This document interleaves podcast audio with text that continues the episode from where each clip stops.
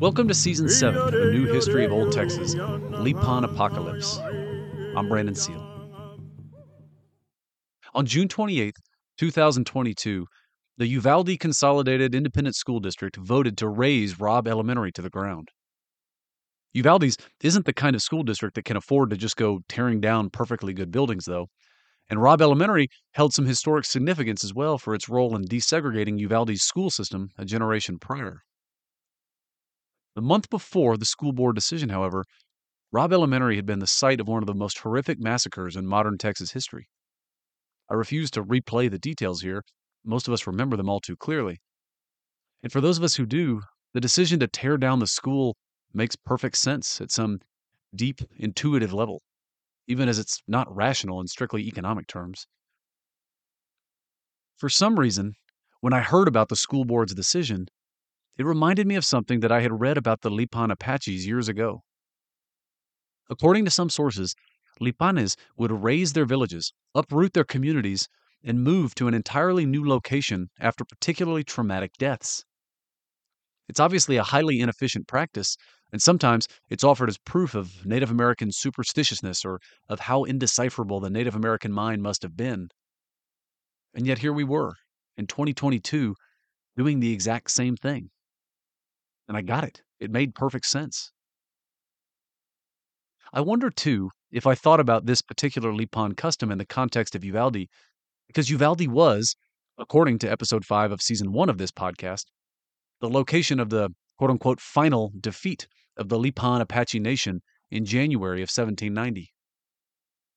I've since come to appreciate that I was as wrong about that claim as the Spanish chroniclers on whom I was relying, a fact brought to both my attention and the Spanish chroniclers by the devastating string of Lipan attacks up and down the Rio Grande just a few months after that 1790 battle. Attacks that actually resulted in the death of Antonio Zapata's grandfather in Episode 1 of Season 4 of this podcast, but it would in fact be 114 years after the Battle of Soledad Creek near Uvalde when the last Lipanes turned themselves into a reservation in 1904, 30 years after the Comanche surrendered, and 20 years after the great Chiricahua Apache Geronimo turned himself in.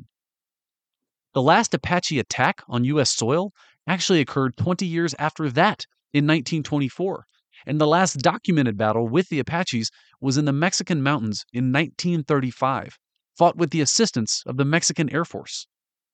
The allegedly broken Apaches, it turns out, made it into the aviation age.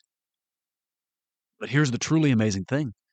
The Lipan story doesn't end even in 1935.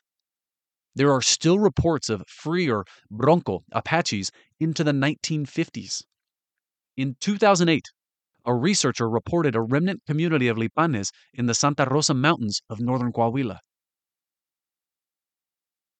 But precisely because they were so effective in resisting the European and Native American empires pressing down upon them, the Lipan Apaches have won themselves few fans in the historical record. Most of their history has been written by their enemies, who almost universally saw them as arrogant, untrustworthy, and as a little too sure of the superiority of their own culture. Descriptions that sound suspiciously like the kind of criticism people level at those who remind them of themselves. And yet they weren't wrong. For most of the last 400 years, those who encountered the Lipanes were encountering the undisputed power players of the Texas plains. Their power initially arose from their control of the lucrative Mesoamerican, New Mexican, and Mississippian trade, and from their skill as alliance makers, at first through marriage and cultural absorption, later from the dissemination of a religious practice which they would spread throughout native North America with enduring effect. But most of all, their power came from the horse. They were the first and finest Native American horsemen. Not to take anything away from the more famous Comanches, but most contemporaries agreed that the Lipanes were the superior equestrians.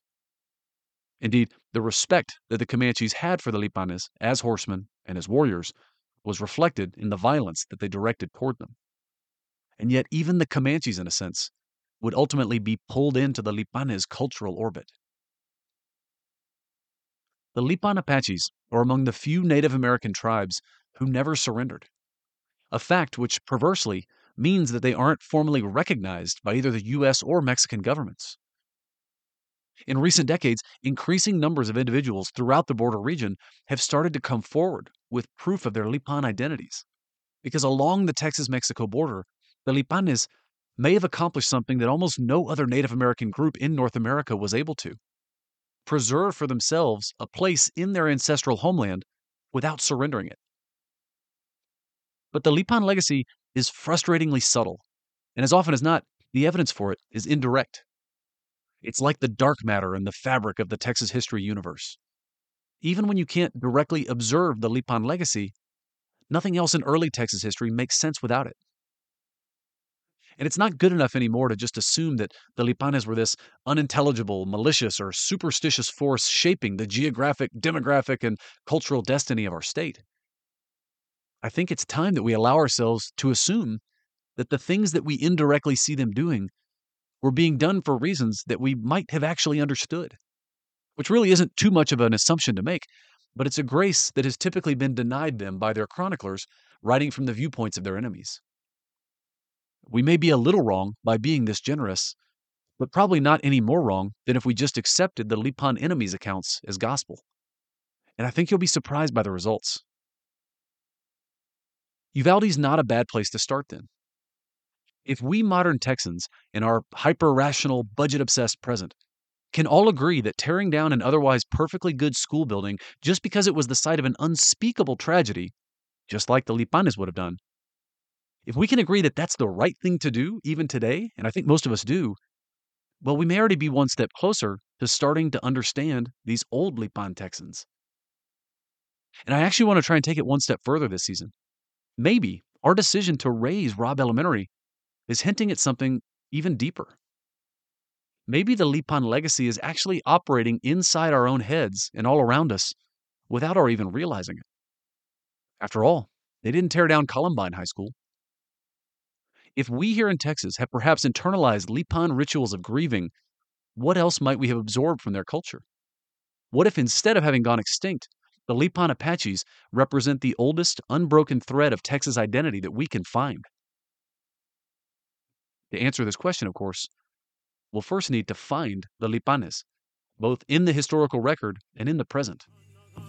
So join us this season on Lipan Apocalypse as we pull back the veil on the most maligned Texans in history and the greatest survivors of them all.